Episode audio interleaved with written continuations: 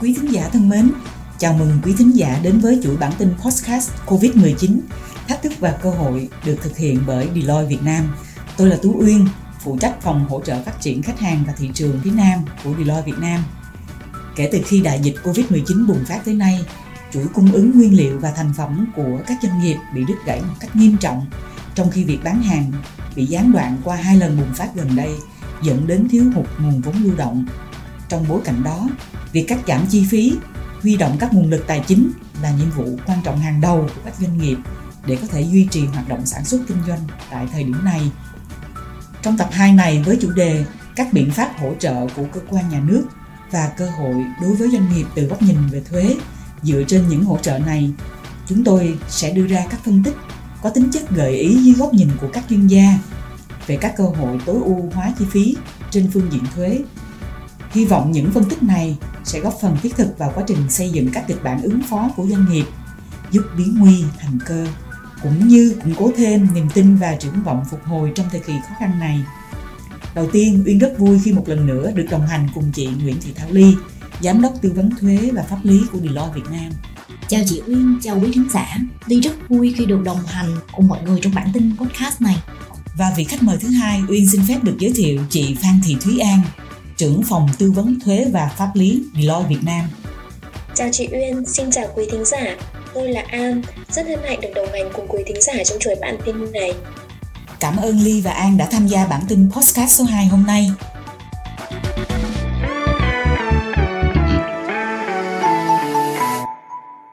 Mọi người cũng biết à, trong tháng 7 vừa qua, cả nước chúng ta đã phải đón nhận một tin xấu ngoài dự tính khi làn sóng Covid-19 bất ngờ quay trở lại Việt Nam sau gần 100 ngày không có ca nhiễm mới với nguyên nhân và diễn biến hết sức phức tạp. Theo ý kiến đánh giá của Ly, thì liệu đợt dịch mới có làm dập tắt các tia hy vọng về sự sớm phục hồi của nền kinh tế Việt Nam hay không?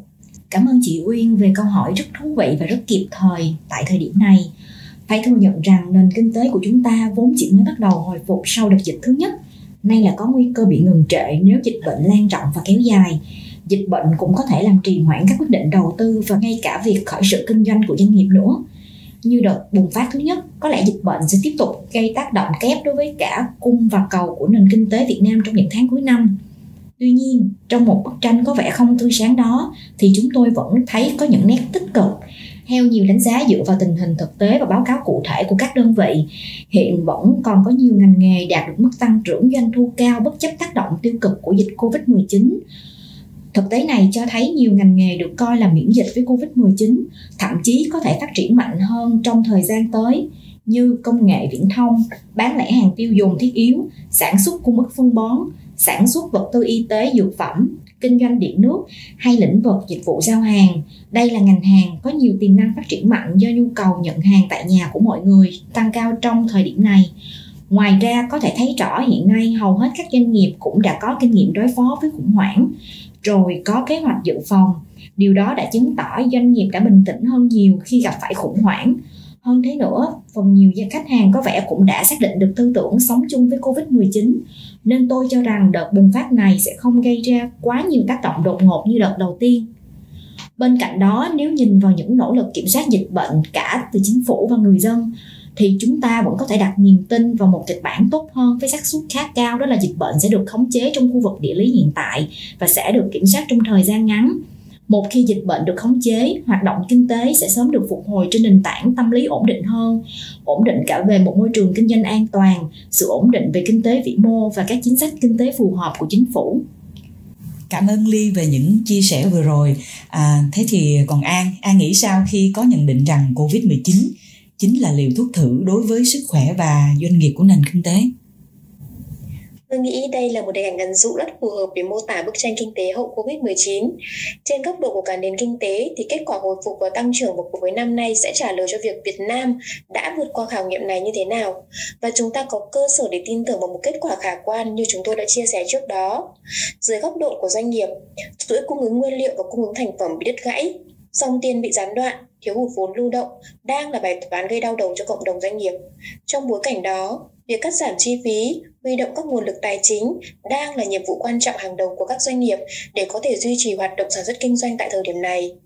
Nếu COVID-19 làm suy yếu sức khỏe của một doanh nghiệp thì chính nỗ lực ngăn chặn dịch bệnh của chính phủ đang được coi là những điều thuốc kháng sinh cho doanh nghiệp.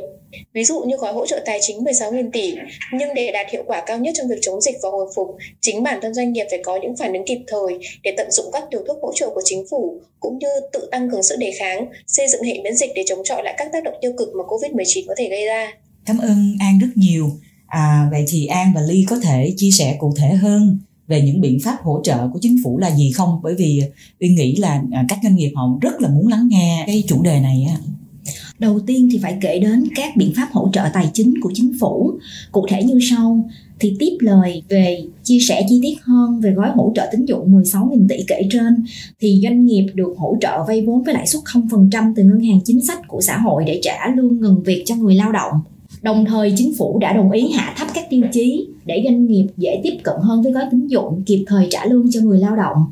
Ngoài ra, thì theo thông tư 01 2020 thông tư của ngân hàng nhà nước về chính sách gia hạn nghĩa vụ nợ mà các doanh nghiệp nghĩa vụ trả nợ gốc và lãi đến hạn thanh toán nhưng không có khả năng trả nợ đúng hạn do ảnh hưởng của dịch Covid-19 có thể được cơ cấu lại thời hạn trả nợ, miễn giảm lãi phí và thậm chí giữ nguyên nhóm nợ theo quy định nội bộ của tổ chức tín dụng.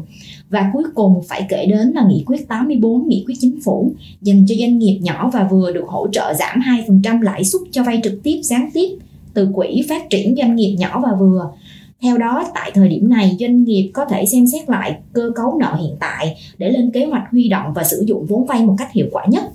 Và để hỗ trợ các doanh nghiệp trong việc cắt giảm chi phí hoạt động cũng như kiểm soát dòng tiền lưu động, chính phủ cũng kịp thời thực hiện một số các chính sách đáng kể đến như sau. Theo nghị quyết 116 năm 2020, Quốc hội 14 có hiệu lực từ ngày 3 tháng 8 năm 2020, các doanh nghiệp có tổng doanh thu trong năm dưới 200 tỷ đồng sẽ được giảm 30% số thuế phải nộp trong năm 2020. Nghị định 68 năm 2020, Nghị định Chính phủ sửa đổi khoản 3 điều 8 Nghị định 20 năm 2017 mới được ban hành đã điều chỉnh tăng tỷ lệ khống chế chi phí lãi vay thuần được trừ khi xác định thu nhập chịu thuế lên đến 30% EBITDA, trước đây là con số 20%, đồng thời cho phép chuyển chi phí lãi vay thuần không được trừ sang kỳ tính thuế tiếp theo trong vòng 5 năm. Đặc biệt, quy định này cho phép hồi tố năm 2017-2018 nên có thể sẽ giúp một số doanh nghiệp cải thiện phần nào dòng tiền dành cho việc nộp thuế trong năm 2020 và nửa đầu năm 2021.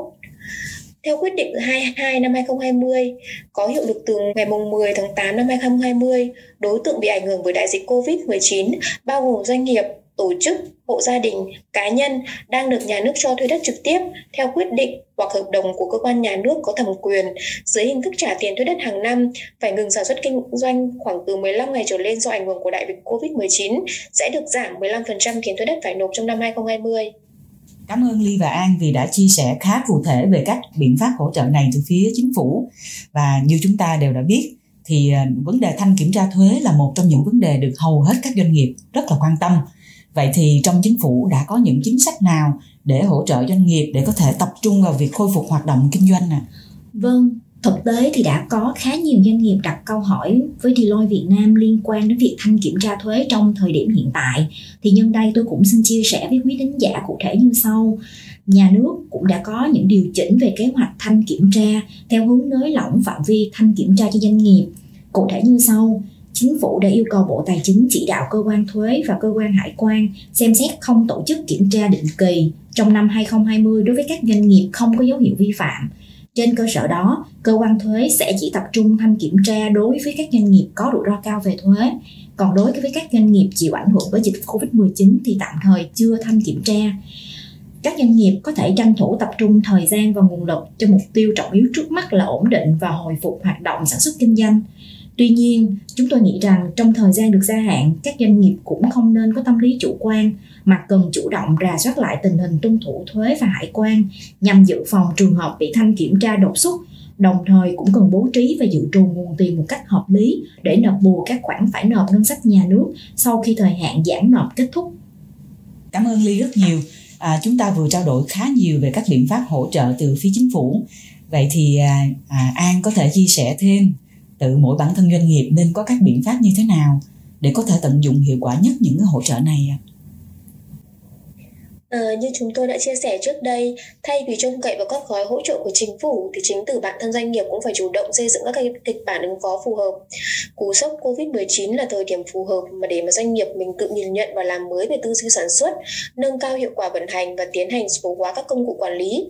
Phổ biến và điển hình nhất có thể kể đến sự chuyển dịch mạnh mẽ sang hình thức thương mại điện tử và các công nghệ kỹ thuật số thay vì hình thức tiếp cận truyền thống trước đây. Ngoài ra thì bất chấp các khó khăn, nhiều doanh nghiệp vẫn nỗ lực đầu tư vào đào tạo, nâng cao trình độ công nghệ, máy móc thiết bị, tìm kiếm các cơ hội từ thị trường trong nước và từ việc kết nối với chuỗi cung ứng toàn cầu. Cũng giống như quy tắc tiến hóa tự nhiên thì các doanh nghiệp cần phải biết linh hoạt và thay đổi cũng như thích ứng nhanh nhất với môi trường kinh tế mới.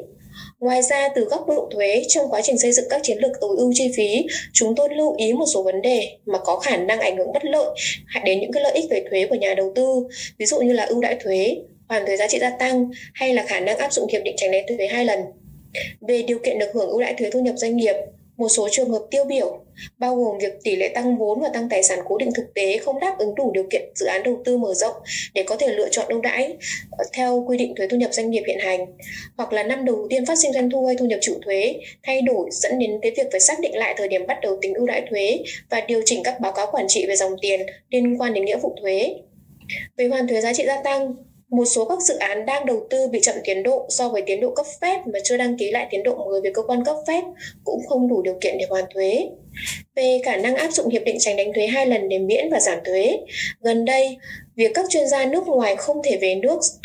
ờ, và có điều đấy dẫn đến cái việc là kéo dài thời gian lưu trú trên 183 ngày dẫn tới hình thành cơ sở thường trú của nhà thầu nước ngoài tại Việt Nam. Điều này gây nên hệ quả là không thỏa mãn điều kiện để áp dụng miễn thuế theo hiệp định cho thu nhập từ sản xuất kinh doanh. Trên đây chỉ là một vài ví dụ mà doanh nghiệp cần phải lưu tâm liên quan đến các ưu đãi và lợi ích thuế mà công ty đang áp dụng.